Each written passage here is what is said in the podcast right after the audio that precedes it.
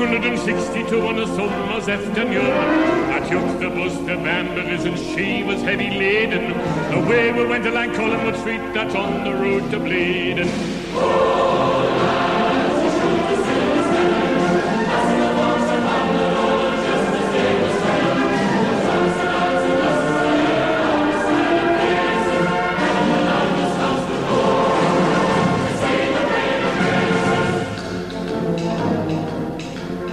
Hello and welcome to episode 63 of CHN Radio and the last match review of the season. It was a great run. I'm your host, Greg Troxel. You can follow me at NUFC underscore Greg. And then I am not doing this alone because that is depressing when we do that. I'm with my man, the best damn co host in the land, Elijah Brewsome, Twosome, Newsome. Mm. Well, we're back. And uh, yeah, this is the last time you'll hear my voice ever. Until like this Ever weekend. until like like whenever we now. release the season review. Yeah. Um yeah, if you want to follow me in my delicious tweets, um had a very popular one about the lake. I went to the lake this weekend, which for my uh for our di- our uh, our colored listeners like myself, the lake is where our uh, our white friends go when they're bored. It's it's an amazing place. If you have white friends, ask them about the lake. It was wonderful. I had a tweet about the lake that did pretty well. So if you wanna you wanna read about that, uh, hit me up on Twitter at Elijah underscore Newsome. And then there's also some Newcastle stuff sprinkled in there. Um, you know, all the good stuff. Oh, it's it's a lot of good stuff. Yeah. Um, it's a pretty solid Twitter account, I must admit. Yeah. Um, Elijah, yes. you said on last Thursday, 2019, mm-hmm. I that did. Newcastle United would win five to nothing, yeah. I had no faith in Fulham to produce a goal. and you were pretty close. I was Like- pretty damn close. And Solomon Rondon could have had a hat Yeah. trick. And like you I was said, so mad. You said a Rondon brace and Yeah. 5-0, and that almost happened. yeah, it almost, almost I, happened.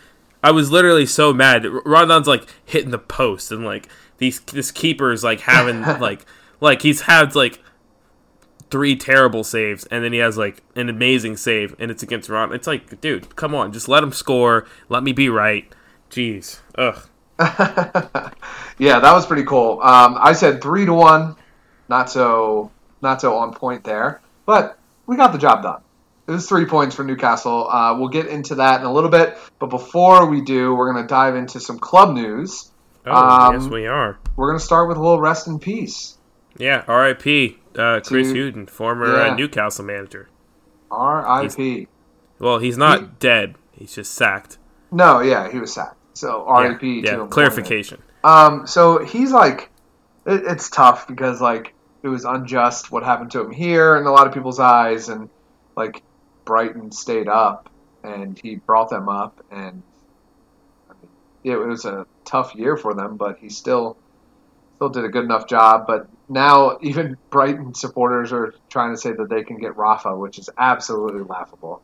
Yeah, it's it's one of those things where it, it I feel like there's a there's people out, outside of Brighton fans, which Brighton fans are already they're irrational in a lot of ways.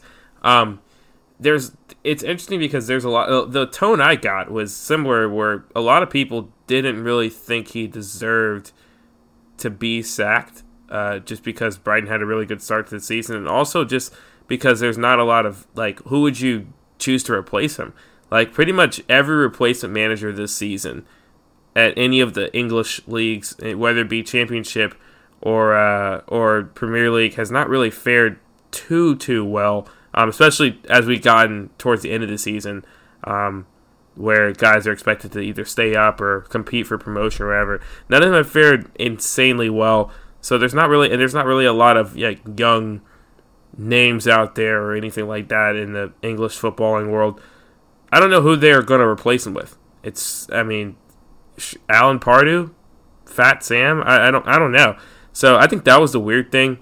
Um, but I mean, fair play to them. Uh, they had an insanely good start to the season. Uh, probably the reason they stayed up um, by exceeding expectations and playing uh, to the best of their ability under Hughton. But of course, um, all good things must come to an end, I guess. So, um, wouldn't be surprised if he's tipped as a replacement if Rafa doesn't re-sign. Which the attitude, we'll get into that later, but the attitude around Newcastle seems like he's going to re-sign um, at least for another year or so. Um, but anyway, yeah. So that's that news. Yeah. Um, next thing is I spent a lot of time planning what I would do with uh, Newcastle's side had had they come to my hometown in Vegas. Um, and it seems that time has been wasted. Yep. Because they're not coming. well, are you really um, surprised? Well, actually, so so Shelvey said in the post game that he that they're they decided not to go to Vegas, but they still are getting a reward, and it's that they get it in a cash payout instead.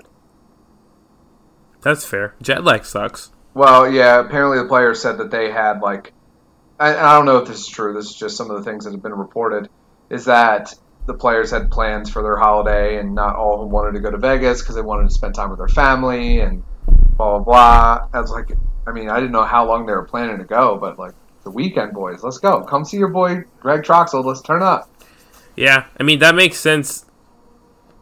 Kind and maybe of. this is why Mike Ashley wants to get younger so that these guys don't have families and it gives them an excuse to go on trips with these strapping young lads to Vegas or to mm. like to like Amsterdam where you go where you're young and you're single and you don't have any worries. And Mike Ashley's just trying to relive the glory days. It's a midlife crisis. I this see. is all making sense now. So if we get some 19, 20, 21 year olds with no responsibilities or guys like DeAndre Yedlin who like are too hipster to have any family or responsibilities, then maybe there'll be a better chance that we'll go to Vegas next year. So um, maybe maybe there's a method to Mike Ashley's madness. Yeah. Or he's just cheap. Uh, let's not let's not hold that. Let's not go too far with that. Okay. But I mean, um, we went um, far enough. some quick U twenty three news. They they they don't want to get promoted. They've had two opportunities in three years, and they had a cup final, lost them both, or lost all three. Um, they lose to Southampton two to one. They are not promoted. They will be in Premier League Two, Division Two. So they're just gonna hang out, I guess. They just can't can't win that game. Um, yeah, it's tough. I'll write. I'm gonna write an article on it, um, or on the youth season and loanies and, and all that stuff. But um, very interesting what I intend to say on Elias Sorensen. Oh. So stay tuned. Okay. Okay. Interesting. Um, in other news, Cal Roberts. Uh, I don't. Did he make an appearance in the U23s match? Um, actually, I so I wasn't able to follow it today, but I can check right mm. now. Yeah, I I think I saw a tweet that said he was warming up. But anyway, I know ahead of the match he had posted a picture from Serena Taylor, who that's another person we should just try to interview because she takes all the pictures. So yeah, Kyle just, Roberts came in. He played played a little over a half hour. Yeah, well, it was his, likely his last appearance for uh, Newcastle, as it was kind of tipped back in March or so uh, that it was going to be he was going to be released at the end of this season, um, and so it was kind of sad to see him. But something interesting the Chronicle picked up on was in his comments. It's not even a link that I'd even heard of, but in his comment there were tons of Greek fans of Panath- Panathinaikos, that's how you say it, Panathinaikos, which is a Greek football club. Um, there were tons of them telling him to come there and play for them. So I don't know, just that's a possible. I guess that's a new transfer link that just just announced. New transfer link for Kyle Roberts. He's going to Greece. Um, but yeah, so just shout out to Kyle Roberts. It was fun having you around. That one time we saw you play in the FA Cup. So good for you. Yeah. Uh, quick question, and this yeah. is a question by Toon Polls. Oh. I wanted to bring this up, but we okay. just finished talking about Chris Hughton, and here we are. So, if the worst happens and Rafa leaves, would you be happy if we appointed Chris? I mean, I don't, I don't know who else we would appoint. I mean, like, there's, I think the only options out there. I mean, you've got Jose Mourinho, which is unlikely, but I wouldn't be shocked if Jose Mourinho came to a club and he has some obsession with Newcastle, like an affinity for them, and I guess Chris Hughton. I mean, maybe I'm just not up to speed on the amount of managers available in football right now. Um, I mean, but I also don't think our club's aware of the managers available in football right now. So I think that like if Rafa leaves, it would have to be Chris Hughton. I would just have to be okay with it. Yeah. Well, there's a little over 1,000 votes. 74% say no, they wouldn't be happy. Just yeah. I just thought that was an interesting question to bring up. Um, next thing, the Chronicle has eight reasons Rafa might stay. A deep dive. Yeah. What do you yeah. think about that?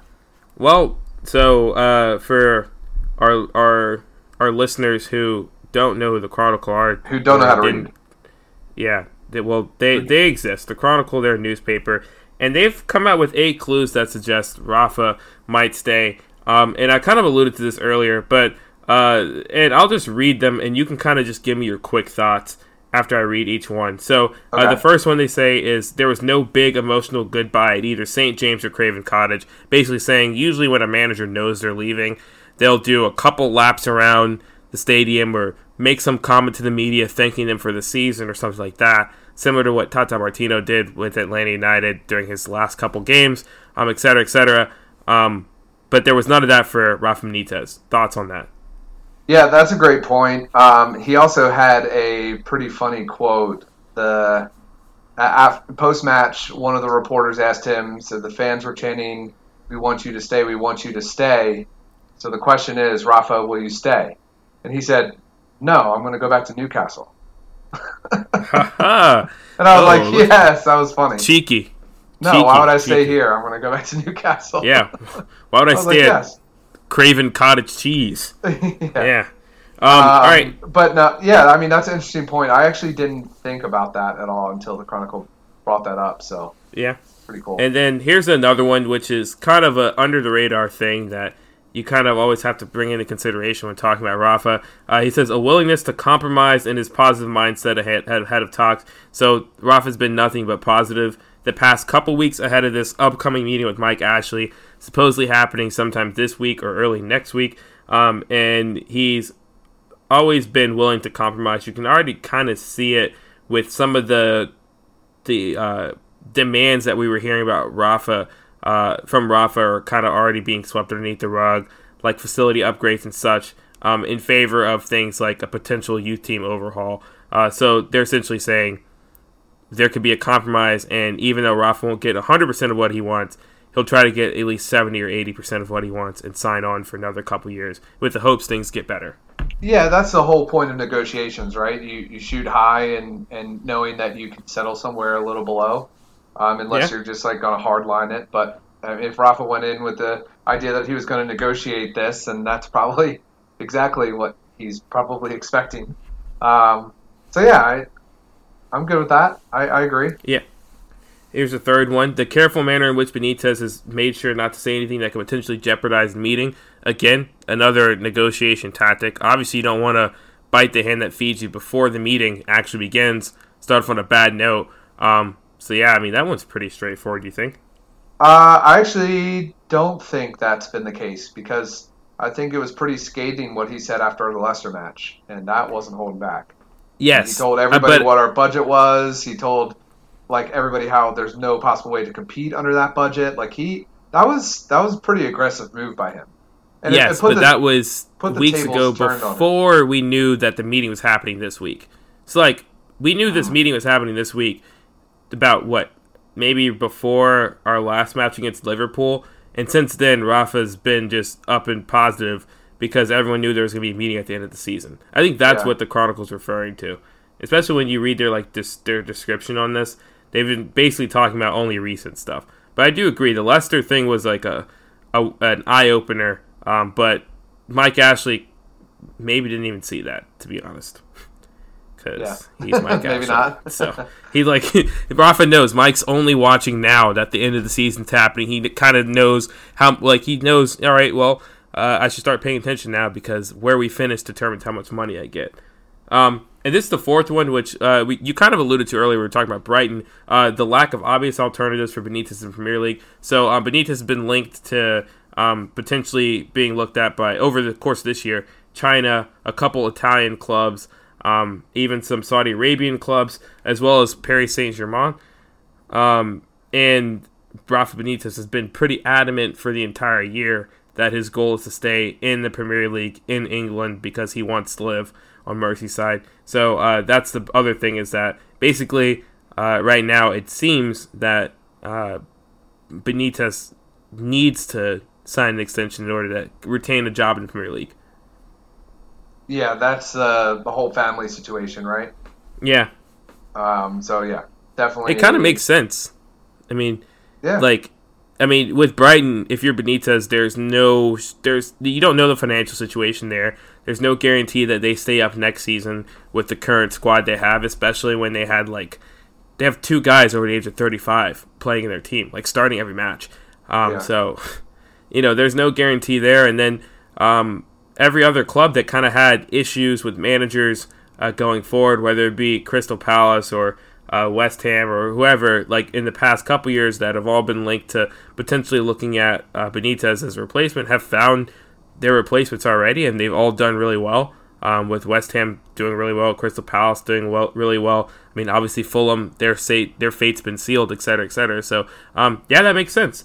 Uh, and then you've got uh, this one is a bit. This is, I think, this is stretching it a little bit. Uh, it says a nod to the future with the academy graduates on the bench, which I I'm not really buying that because, like you said, this is pretty typical of anyone, any kind of team at the end of the season.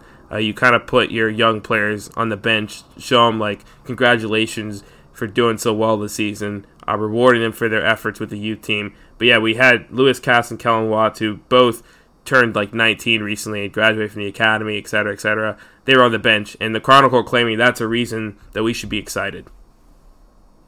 Sure, but yeah, like you said, uh, a lot of clubs do that.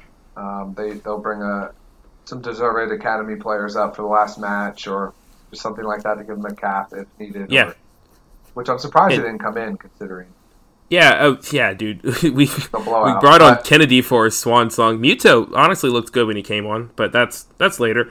Uh, Yeah. Preseason's already planned, and Benitez is accommodating China into that. Uh, again, this is something we kind of already knew. We already knew that um, regardless of whether or not Rafa was going to be there next season, he was going to make plans for China's uh, preseason, through the preseason tournament in China. Uh, I don't know if there's really much else to look into that with that point. Yeah, I yeah. I mean, I agree with you there for sure. Yeah. And then the last two are a little bit more promising. Uh, they've basically said transfer targets have already been identified, and some players have been told they can go. Uh, basically, Mo Diame has been set to leave. Uh, Isaac Hayden's probably getting sold. Um, and the Chronicle of claiming Newcastle have been scouting wingbacks, midfielders, wingers, and strikers that Benitez has asked for. Interesting, no center backs uh, being scouted, which probably means that Ciaran Clark, who's been someone the Chronicle have tipped the league, is probably staying in Newcastle next year, just as depth. But anyway, uh, yeah, thoughts on basically all of we're scouting Rafa's transfer targets. Yeah, I mean, I would love if that was true. I just we just don't know. we Yeah. just don't know. Um, but yeah, hopefully it is. yeah, and then lastly, uh, I'm sure you saw this picture. Uh, Ashley Smiles and the owner returned to Newcastle United. Uh, so basically, Ashley has come back for a match, which is usually a positive sign.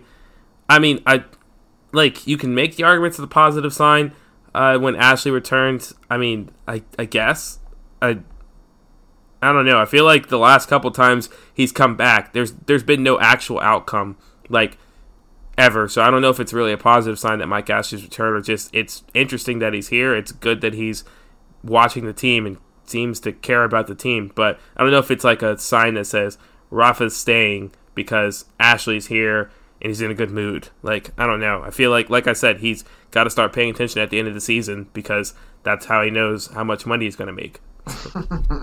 yes. Yeah, so that was the eight reasons uh, the Chronicle thinks uh, Rafa could potentially stay. Um, take what you want, but I think the first one, the first couple are the big ones. Uh, basically saying like you got to take into consideration his actions, uh, Rafa's actions, not really the club's actions, but Rafa's actions leading up in these past couple weeks. Um, his kind of not really giving a huge farewell, his joking about you know staying and leaving, all that kind of stuff. They're all positive signs. And then multiple players uh, are coming out and saying they're confident he's going to be back here next year, they want to be back here next year, et cetera, et cetera. Yeah. So yeah. Um, uh, and then kind of, you got something? Oh no, go ahead. Oh, I was gonna say, moving on. Uh, there's a couple players leaving. Um, I'm pretty sure we kind of already know who's kind of tipped to leave. Uh, Isaac Hayden, uh, Mo Diame, um, Ciaran Clark's been a name that's thrown out there. Obviously, Kennedy, Antonio Barreca, uh, Rob Elliott, Cardallo. Uh, I said Ciaran Clark, Jonjo Shelvey, and obviously Rondon and Joselu's been included on this list. Let's exclude let's exclude Ron let's exclude Rondon and Perez for now. Is there any player that you would legitimately miss? Jonjo. Yeah, that's fair. And you said exclude Rondon and Perez, right? Yeah. Yeah, Jonjo for sure. Jonjo yeah. and Hayden would be the, the two biggest ones for me. But yeah. Um, yeah, that and that's something that just so for all of our listeners, so this coming weekend, so like a, a little less than a week from now, uh, we're going to be doing a season review podcast. So we're going to go over like these in way more detail. But oh, yeah. um, just just at least for now, at least, yeah, I would I would really miss Jonjo. I think I think more than anybody. Like Hayden Hayden had an amazing season, but like John Jonjo's still. Is life. that recency bias? Hmm, throwing those psychological terms out on you. Uh, no, it's not. Okay. Just curious. Um, you want to get into the little BS meter? Before yeah. We, uh, before we move on. Yeah. Oh, yeah. All right, uh, let's do it. Okay, uh, so this this one's interesting. Uh, we got a couple couple names to throw out here. So, um, League uh, French forward Remy Oudin uh, has been linked uh, to Newcastle. He's 22 years old. He's a forward, um, and he would be he would cost around 12 million euros. Uh, yeah, he's been a guy who's kind of a, a, a in the box finisher. Uh, people have compared him to Robin van Persie, uh, kind of a poacher, similar to Ayoze Perez, but um, more defined in his role. Uh, but honestly, could be Ayoze Perez part two because he can play up front as well as out wide. Uh, 22 years old, like I said, 12 million euros, so what, 9 million pounds? Thoughts? Hmm. Um, you know, us poaching from the French league is probably realistic just for the cost side yeah. of it. But um, hmm. uh, I'm gonna still say Remy Oudin. Let's say I'm gonna say 65% full of BS. Okay. I'll go a little bit lower. Um, I go forty five percent. It realistically as a move, it doesn't really make that much sense. Um, I don't think so. I mean, unless you're, I guess if you lose Joselu, I mean, you have to lose a forward. Um, but this guy is essentially Yoshinori Muto Part Two. Um, but because it doesn't really make that much sense, it just makes me feel like Newcastle are more likely to do it. So, yeah, sure. Um, next one we got uh, Walter Benitez uh, would be a backup keeper. Uh, he's a Nice goalkeeper. Um, no price tag been named. Uh, Wolves have been uh, have been the front runner so far. I guarantee you, this guy might be uh, he might be Portuguese. Is yeah, I was about why. to say that. uh, we'll we'll see. Uh, no, he's Argentinian, uh, but he's a 26 year old uh, goalkeeper. He's played a fair bit of matches for Nice. Um, nice are trying to extend him, so it's kind of a guy who's. It looks like he's ready to move on to the Premier League. Uh, but yeah, that would be that's another target. Uh, this would be probably a replacement for either Karl Darlow or Rob Elliott, um, or potentially Freddie Woodman. But uh, yeah, yeah. If we have a goalie overhaul, then I can see this more likely. I'm going to say a forty percent chance BS that happens. Yeah, I, am around the same. Wait, I'm is he Nice's starting goalkeeper? Um, Do we know that.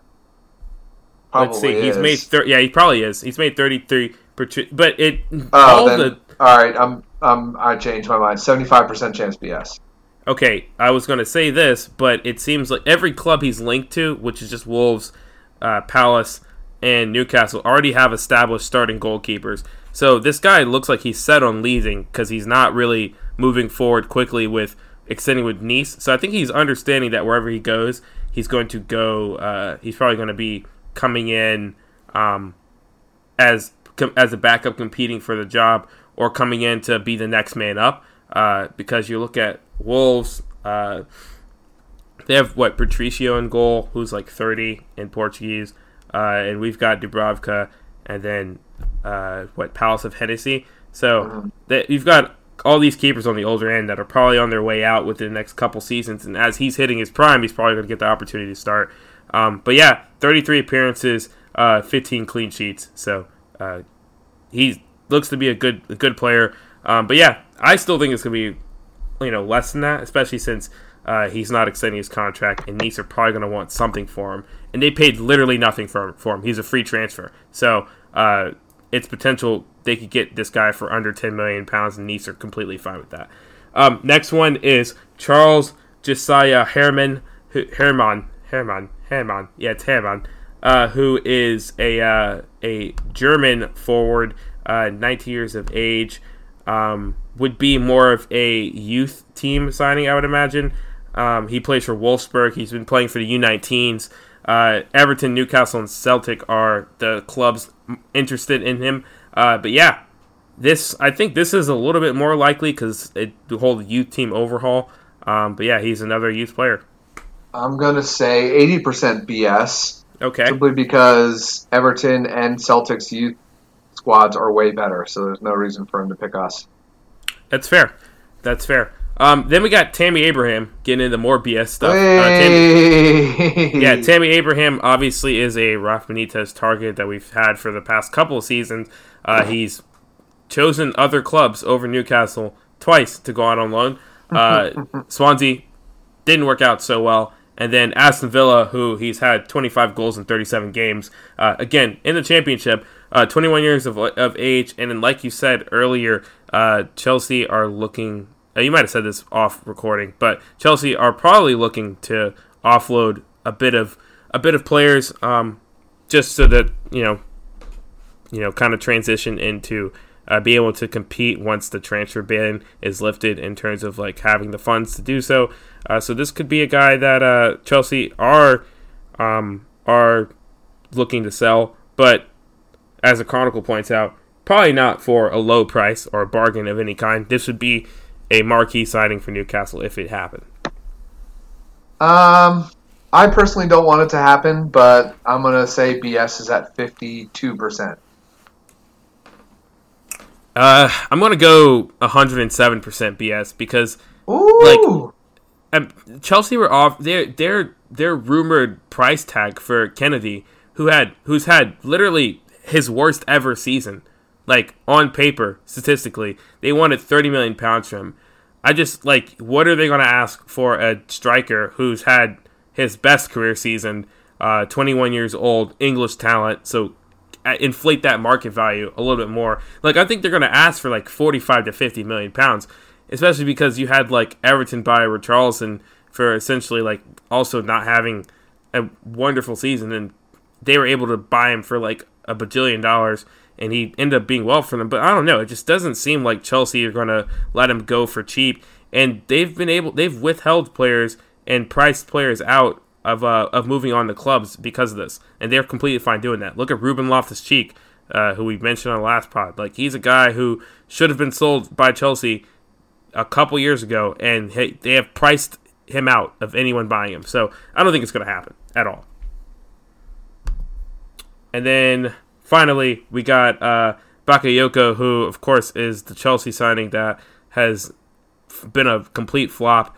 Uh, he was playing o- okay for AC Milan in the beginning of the season, and then he basically said "f you" to the manager and hasn't really made an appearance since. Uh, so he's looking for a fresh start. It the price tags have been all over the place.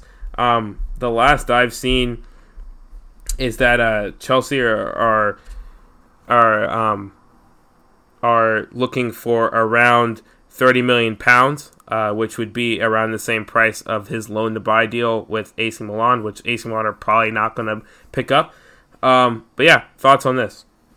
Um, I I don't think Rafa would want this guy in the team, so my BS is ninety nine point nine percent. Yeah, I, yeah, I'm with you. I don't really see it happening just due to the the player's attitude. Uh, Yeah. Rafa doesn't really sign divas. Um, so that that's that's kind of it for that. Um, that's all I got for the BS meter. Uh, and then I is- oh go ahead. yeah, no, you go ahead. I have a where in the world. Okay, you have a where in the world? Yeah, I have one right now. You ready for Okay. it? Yeah. He played at Newcastle from 2009 to 2017. At the time he was at Newcastle, he went on loan to Cardiff, Rotherham United, Rangers, Wigan, and Bradford City, all on loan. Currently is an attacking midfielder for FC Twente. Hmm. Whew. in Okay. the Eredivisie. Okay. Um, attacking midfielder. all time in his eight years with the club, he scored seven goals for Newcastle, senior appearances. I mean, sorry, seven appearances, no goals. I read, I was on the wrong column. Uh, his best year was in 2015. He scored eight goals for Rangers. He played up until 2017, Yep. so he was sold in the 2017 summer. Mm-hmm. Oof, this is this is tough. Because that would mean so that's like 2016 team, right? Yeah. Um. So, and I'll give you a big hint here. Okay, give me a Uh, big hint. I'll give you his nationality. He's and he's uh, he plays for FC Twente now. Yeah. Okay. Yep, 19 appearances, four goals for them. Um, he's currently 26 years old, and he's from Slovenia. Hmm. 26 and from Slovenia. and he's the number 10 for FC Twente. If that's, um, um, I mean, it looks like it's 20, 20, 20. I don't know. Probably right. I I actually stumped. Haris. Really? yep. Wow. Yeah. Well, I would say like blast from the past, but like people like forget that he was even a part of Newcastle. yeah, no, yeah, that's yeah, that's like that. That's Newcastle's version of the Chelsea loan system. yeah, exactly. Yeah. Um. But okay, okay, we got one more thing for you. Yep. Um. So this is just a very recent story, just to monitor. I want to get your thoughts on this uh, because you are American, and uh, we both are U.S. men's national team fans. Because unlike other people, uh, we're American and we cheer for our country. Um, we're not naming any names, uh, but there are some people we know who don't do that. Um, so Tim Weah has had an interesting season. Uh, he has, and you and I have talked about this off camera. He's made some appearances for Celtic, uh, mainly off the bench.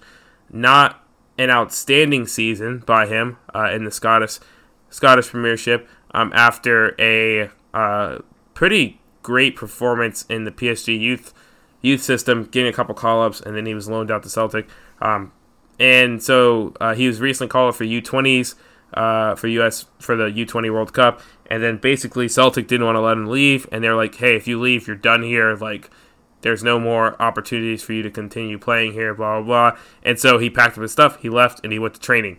That's cool. Um, PSG are now interest, or they're now saying they don't really want him. He's not in their their future, which makes sense because they can't really afford to wait on youth talent at their current stage and the amount of money they're spending. So uh, it looks like Tim Weah could be sold this summer, um, and he's one of those young, promising uh, talents for the U.S. men's national team. Uh, right now, uh, the only club linked to him is Crystal Palace, who have reportedly been monitoring him for like the entire year. Like they've just been waiting on him to be available. But I would imagine that uh, multiple clubs are going to start being interested in him, and I wouldn't be shocked if Newcastle are one of those clubs at least expressing interest in Tim Weah.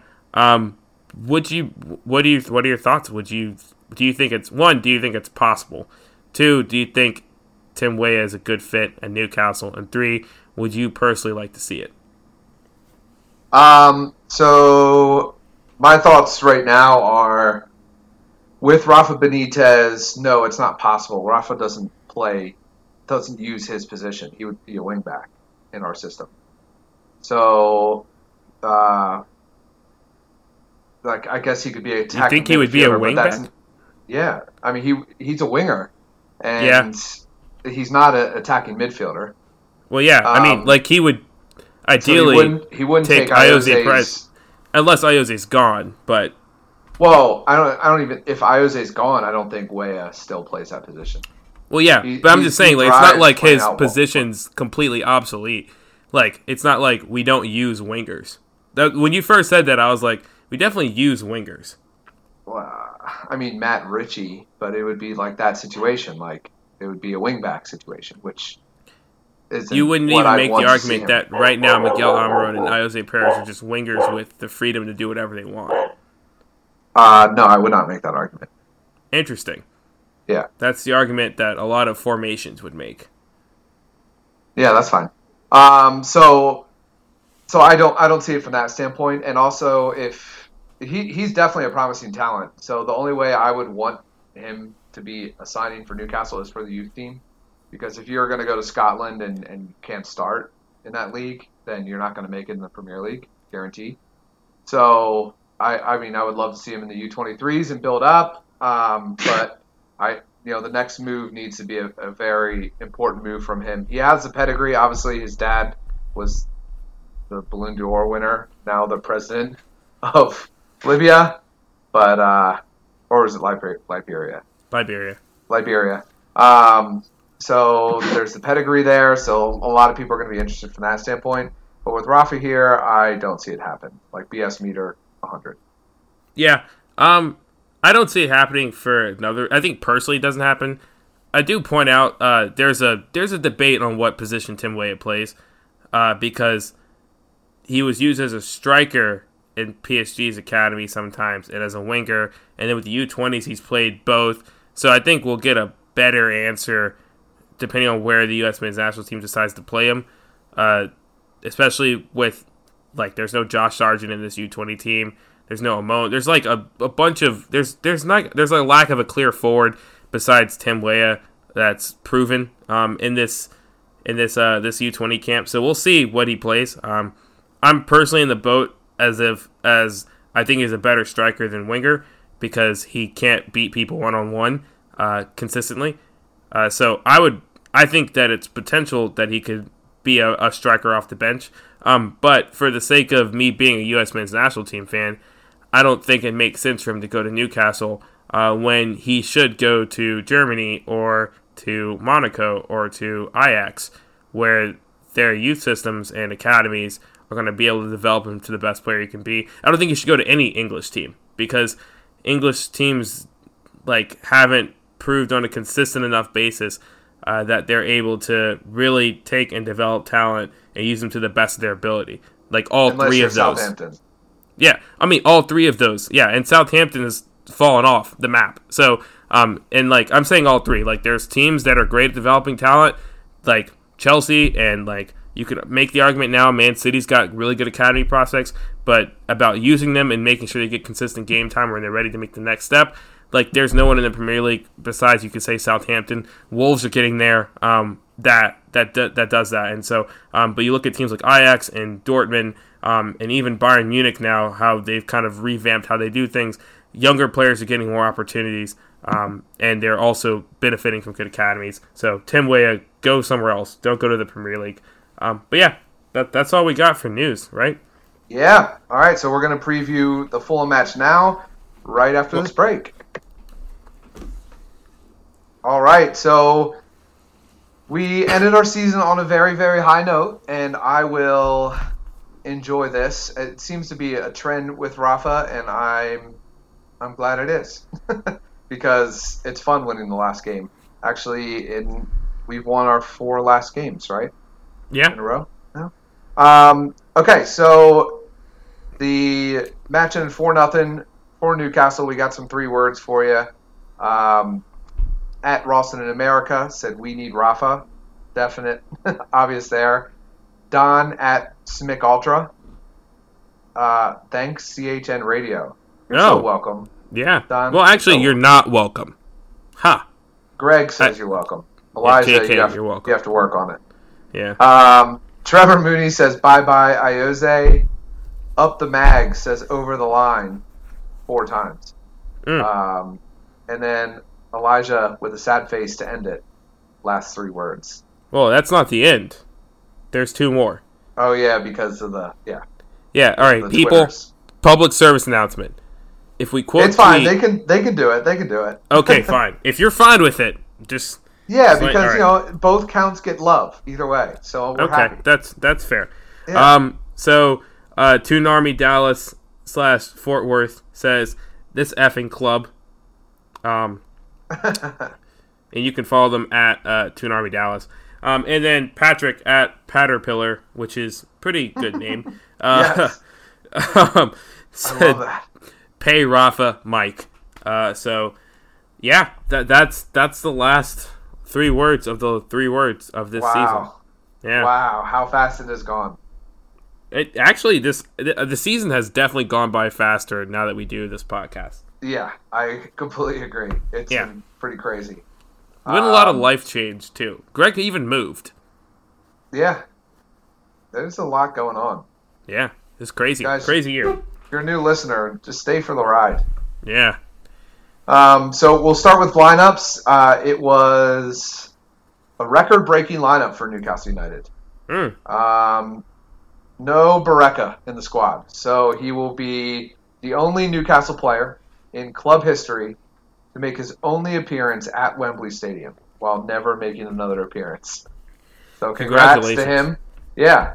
Uh, that's Yeah, actually so probably never going to get broken. no, probably not. Like that is wild. Spurs don't play there anymore. So- Yeah, I mean, unless like Newcastle make an FA Cup like semifinal and a lone player comes, but even then, it's like there's why would Yeah. you put on a lone player for a semifinal? I don't know. Yeah, it's a wild. yeah.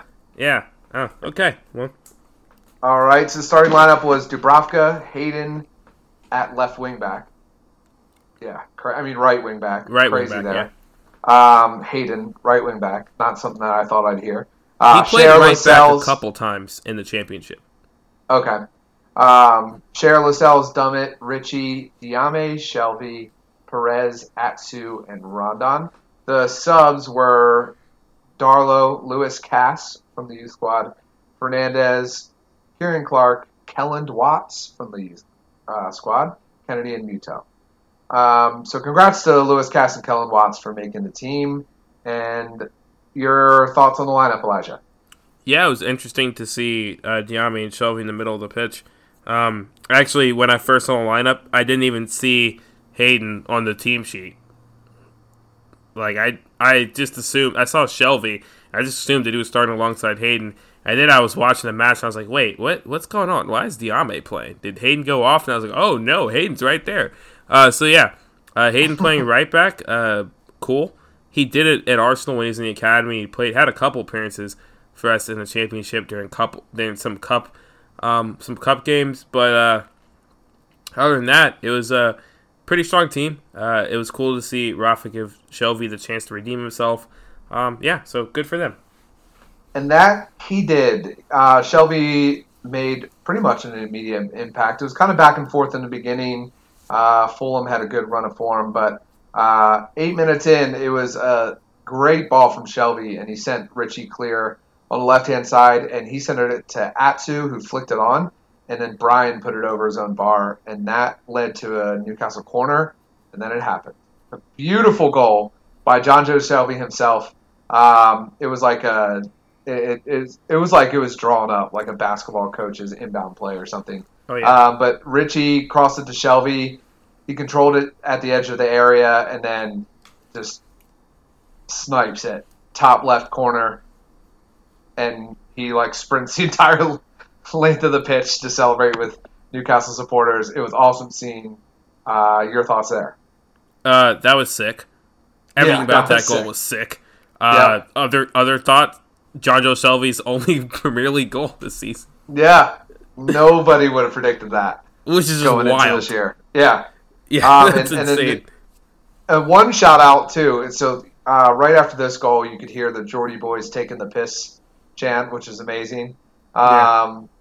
That's all you could hear from inside Craven Cottage Cheese. Is that it was Newcastle support? That's it. It was so Oh, cool yeah. on TV. They were so loud. I love it. Um, yeah, shout out to after- uh, NBC for televising this game because it made no sense to televise this game like at well, all. they televise every game on the last. well, I mean, yeah. Oh, what? Really? yeah, every every game was on TV. Oh, I was like, why are we on the Yeah. Olympic channel? Yeah, that's why. Yeah, they spread it over because this was the only match that didn't have something in play. Uh, yeah. Of all ten games, so that's why we were relegated to the Olympic channel. But yeah, Oh. every match was on national TV in the U.S.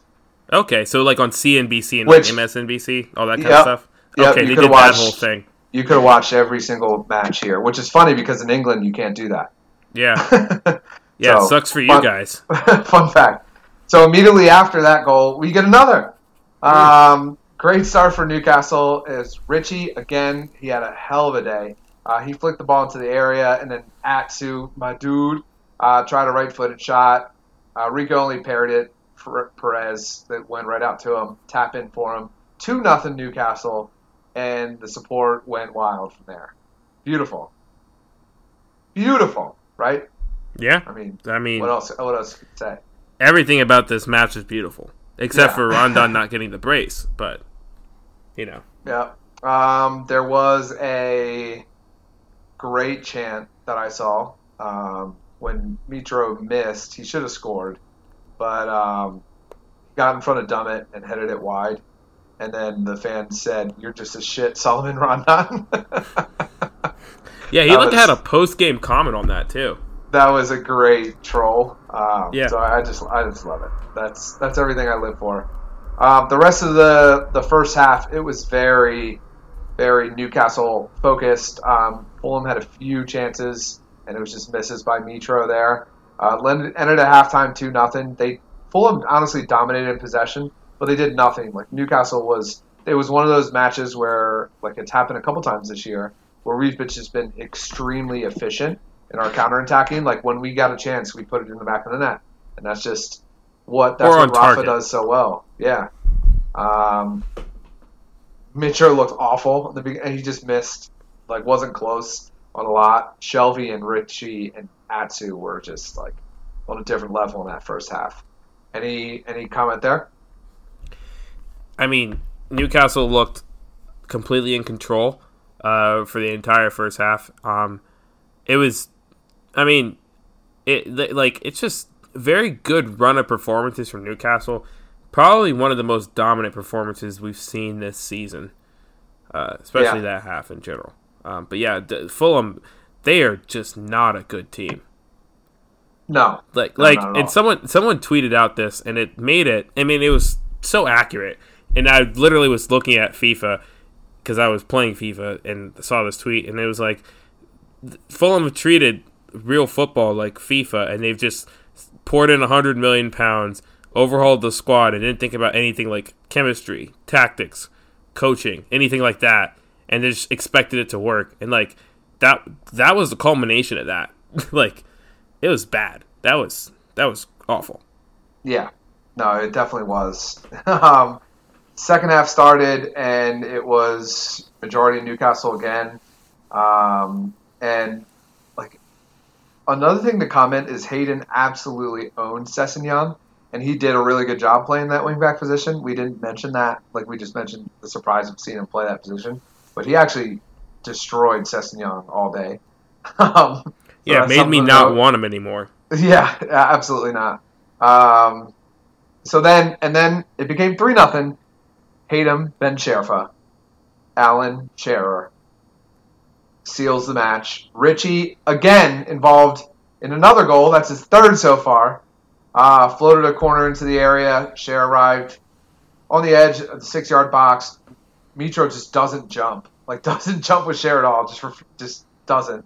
Um, he, he gets ahead. Schär Schär gets ahead of Mawson, and then uh, it was a just nobody saving that header into the net. Um, comfortable win it's looking like for Newcastle United. What do you think about that play? Uh, yeah, uh, I think we, what we need to talk about really is what happened after the play. Just Ritchie just slapping Schär. Just for oh yeah, I, I, yeah. That's for, his that's his trademark now. Yeah, I, I don't really. He did it twice. I, I don't really know what what that's about, but uh, honestly, just I'd like to see Ritchie back in Newcastle next year just to see if that continues. Uh, because it was truly bizarre just seeing Ritchie just violently hit people until they cried for mercy, and that being like him saying congratulations. Yeah. So uh, yeah, uh, shout out to Matt Ritchie, I guess. Shout out. Um, right after that goal, some, the subs start rolling in. So Atsu came off for Muto. Um, a few minutes later, Fernandez came off for Hayden. Then there's the there's only one Isaac Hayden chance that happened. That was really good. Um, it was Rondon. This is and right when the right when Fernandez came on, Rondon just kind of took it to a whole, different level. And honestly, you can kind of thank Muto for that because Muto and Fernandez came on, and Muto was pretty lively. He's like setting up counterattacks very well. He's playing on the right, and Perez uh, shifted to the left, and they were he was playing into Rondon very well. I thought. Um, it's also an awful defensive Fulham team, like one of the worst in the Premier League, like ever. Uh, not just this year. And then Rondon puts it in, 89th minute. If this was his last appearance, then he did it in style. Um, Perez finds Rondon in behind the defense. It's a great run by him, and his first shot was saved by Rico, but then he like slotted it right through the keeper's legs, which awesome goal. Yeah, well way to finish.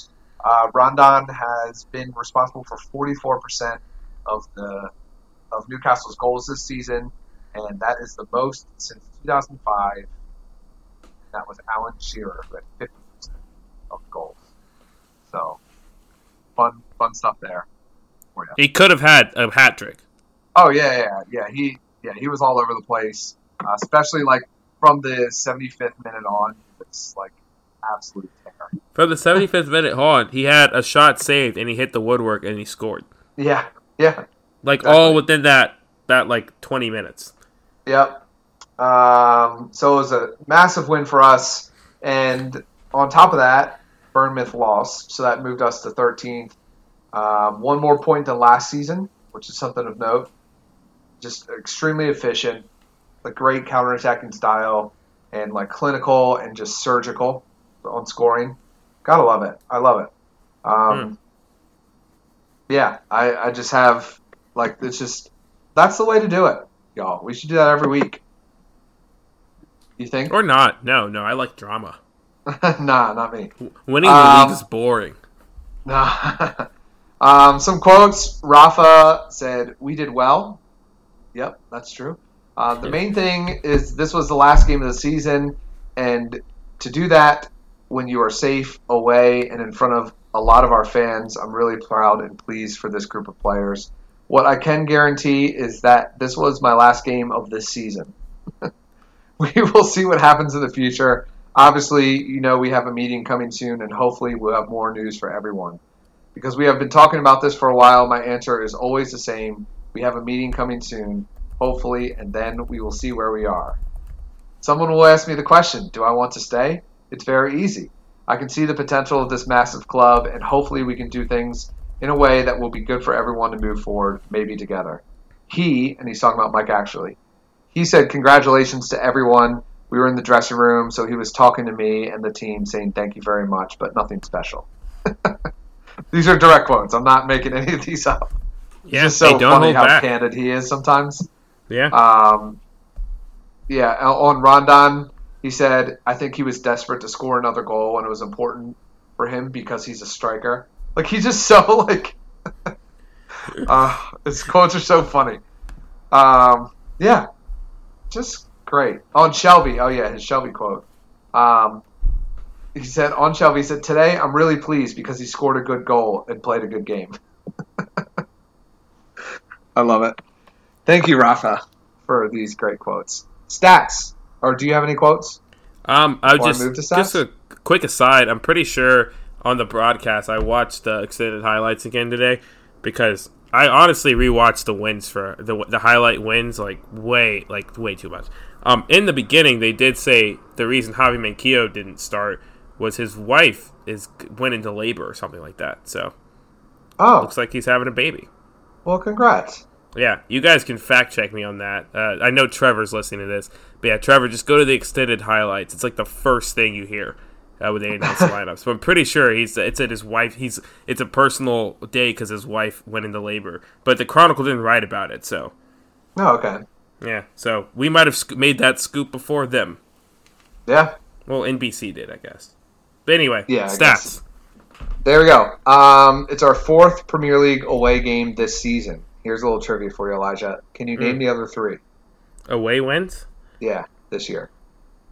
Oh, goodness me. Um, That's tough. Okay, uh, that is tough. Um, Cardiff. Nope. We didn't beat Cardiff away. No. Remember that was the Kennedy. Oh, that was the really crappy one. Um, Yeah. was Everton that comeback? Was that an away game?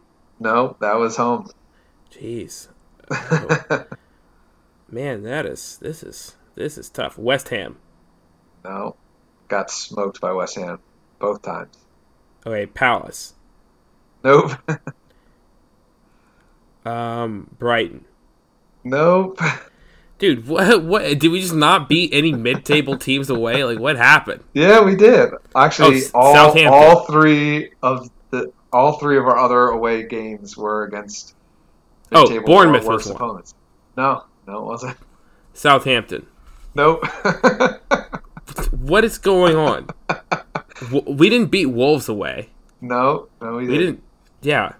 Um. This is like okay. So none of them are in the top six. Huh. I mean, I. Jeez. My first hint is who finished last in the Premier League. Well. Oh. Well. Fulham. No. Did Fulham? No, no, no, no. They were 19th. Oh. Someone did worse than them. Jeez. Yeah. Oh. Well, it wasn't is it? Cardiff. Cardiff just. Have you didn't. forgotten? Yeah. I mean, it's I- I'm- if you forgot the team that this is. Yeah. Who is it? Huddersfield. Oh. d- oh. Wow. Huddersfield was in the Premier League this season. they had Oh. 16 points this year. Hey, hey, good for you. I'm glad Um, we, we had their, their dreams come true. They made it to the Prem. The other away win I mentioned on this podcast, on this episode, about how Rafa had a post game interview. Yeah. Yeah. Yeah, that was the Friday night game. And the last one, that team finished in 15th place. Oh, okay. I don't really know how that helps me. You said every other team from 10 uh from 12 I, I know. I thought I said every this mid-table team. this Oh, is the only team you haven't said from 12 down. Oh.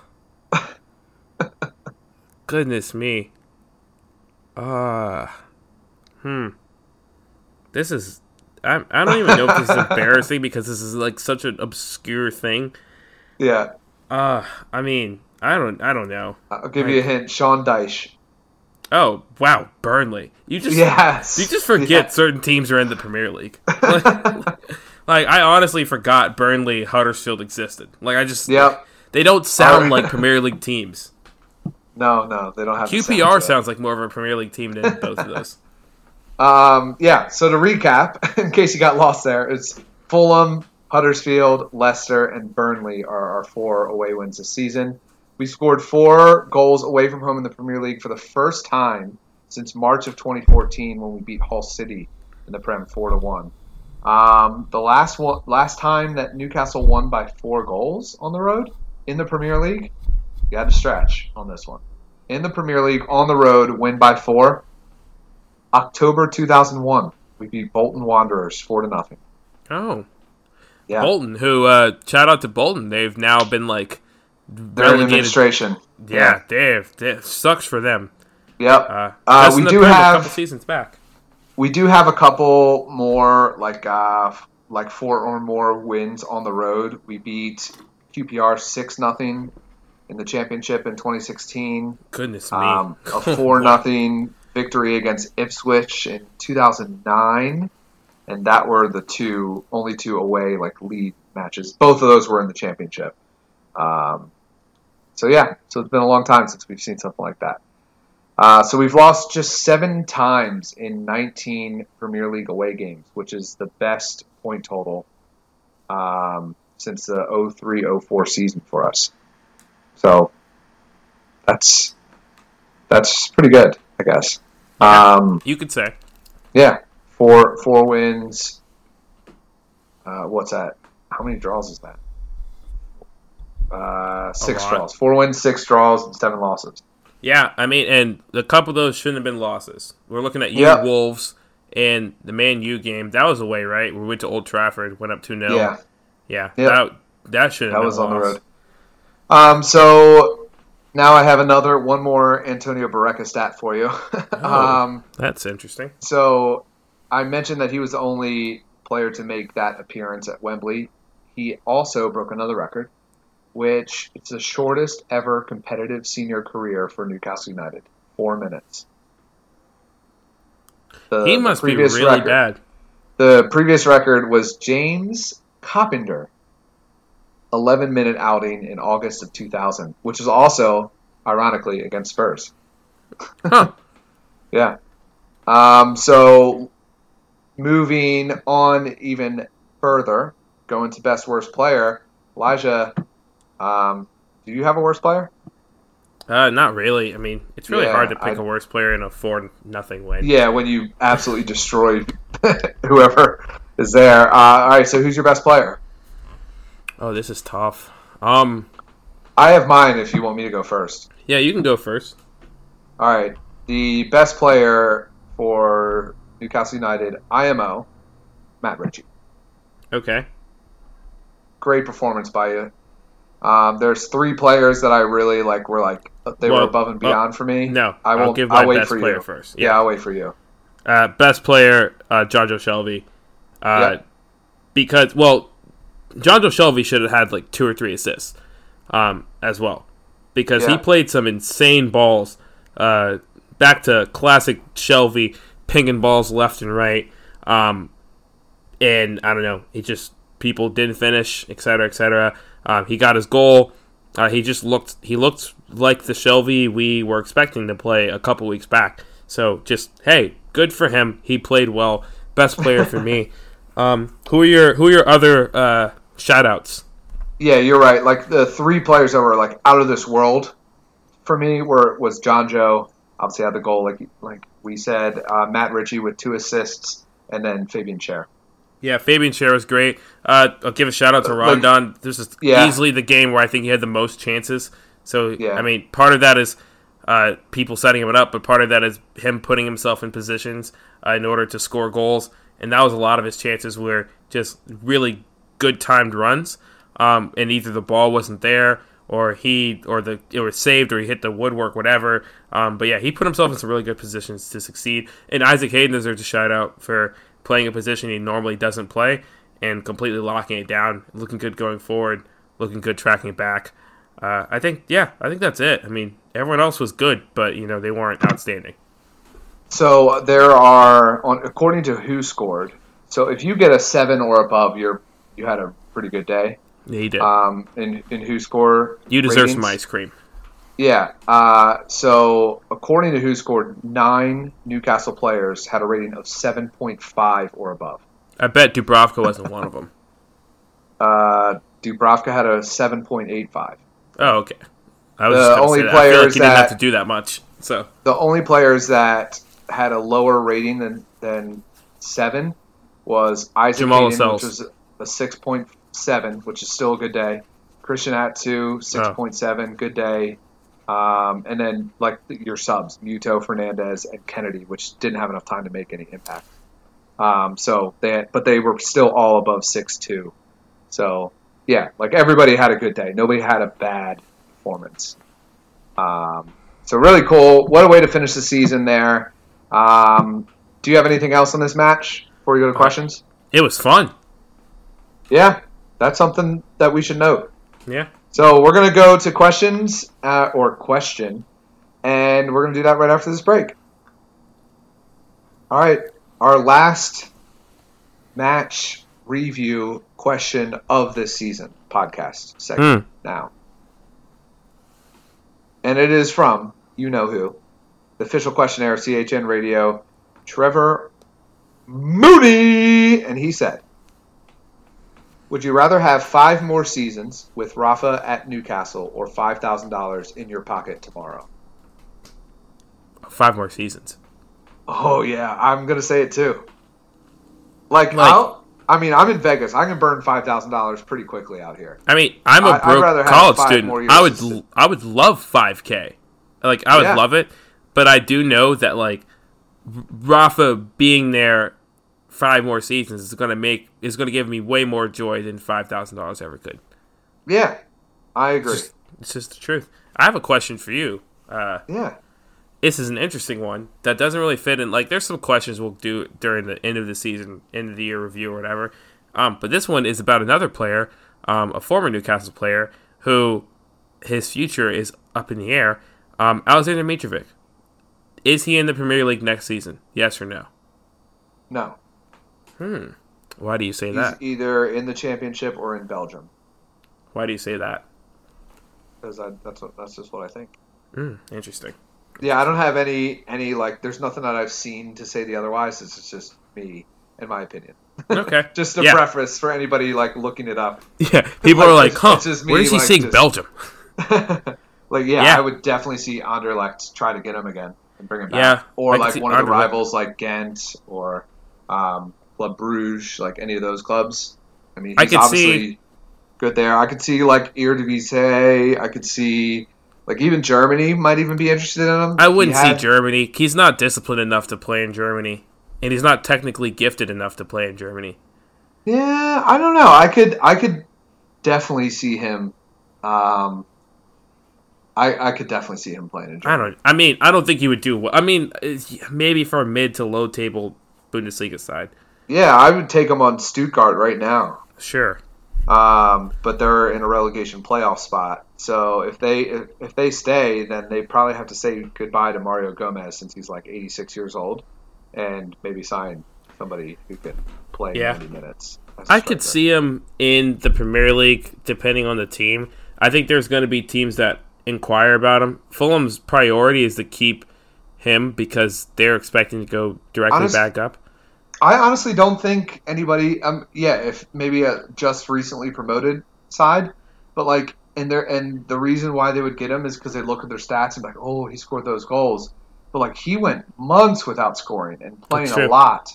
Um, so I, I really don't see like teams that are currently. So we'll just say th- this twenty teams that were as of Saturday. I mean Sunday. Um, I don't. I would be shocked if he plays for any one of those twenty teams next season besides Fulham. I don't So think that he.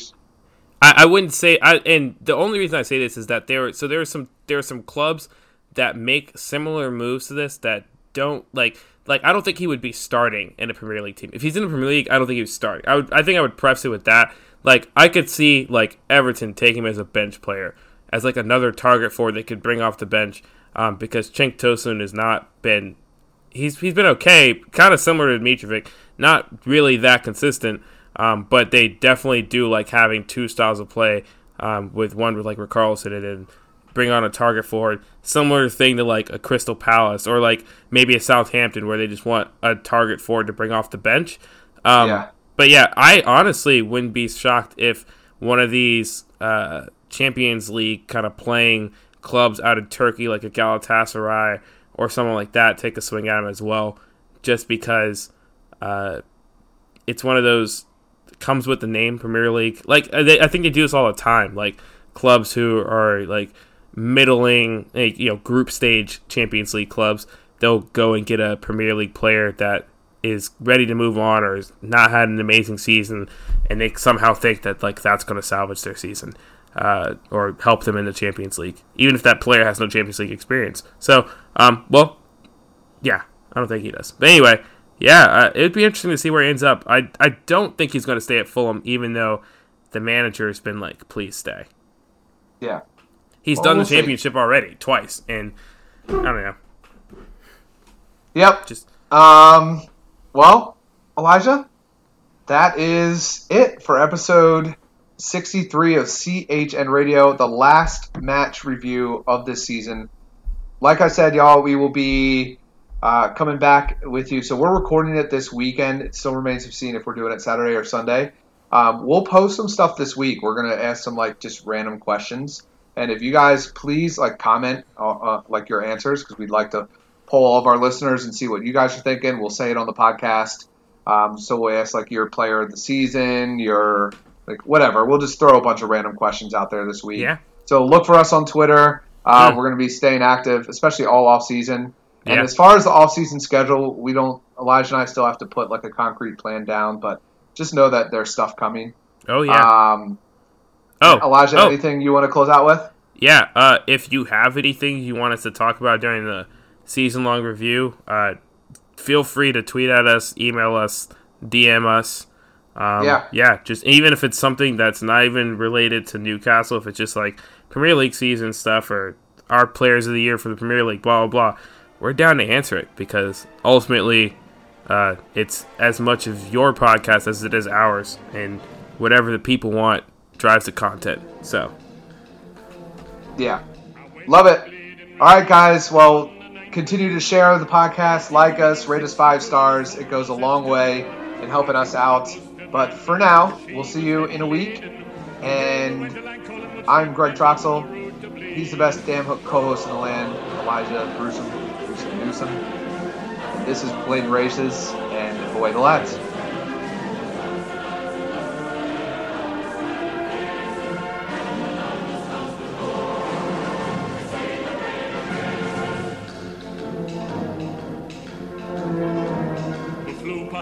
Factory job in a. Just getting down to the railway bridge, the bus will flow off there. The lasses lost their crinolines and the veils that hide their faces. I got two black eyes and a broken nose and gammon to Blaydon Races. When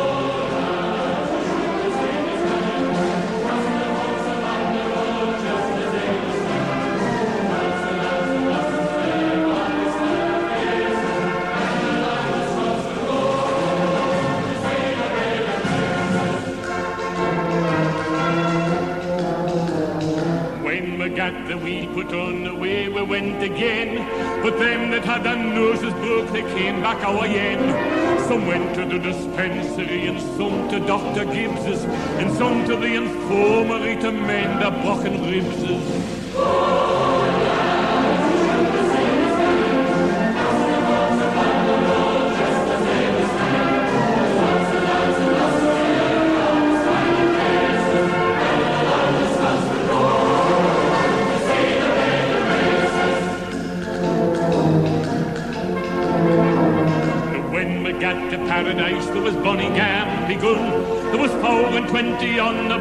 Who they danced and sung. They called on me to sing a song, and I sang them Paddy Fagan.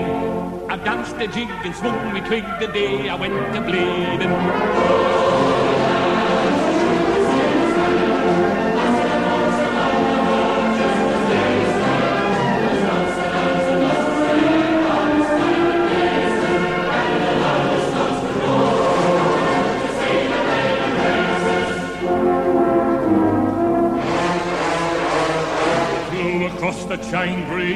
Into Blaydon Toon. The bellman he was carrying there, they called him Jackie Broon. I saw him talking to some chaps, and then he was persuading the Gamsey Geordie Ridley showing the mechanics hall at Blaydon.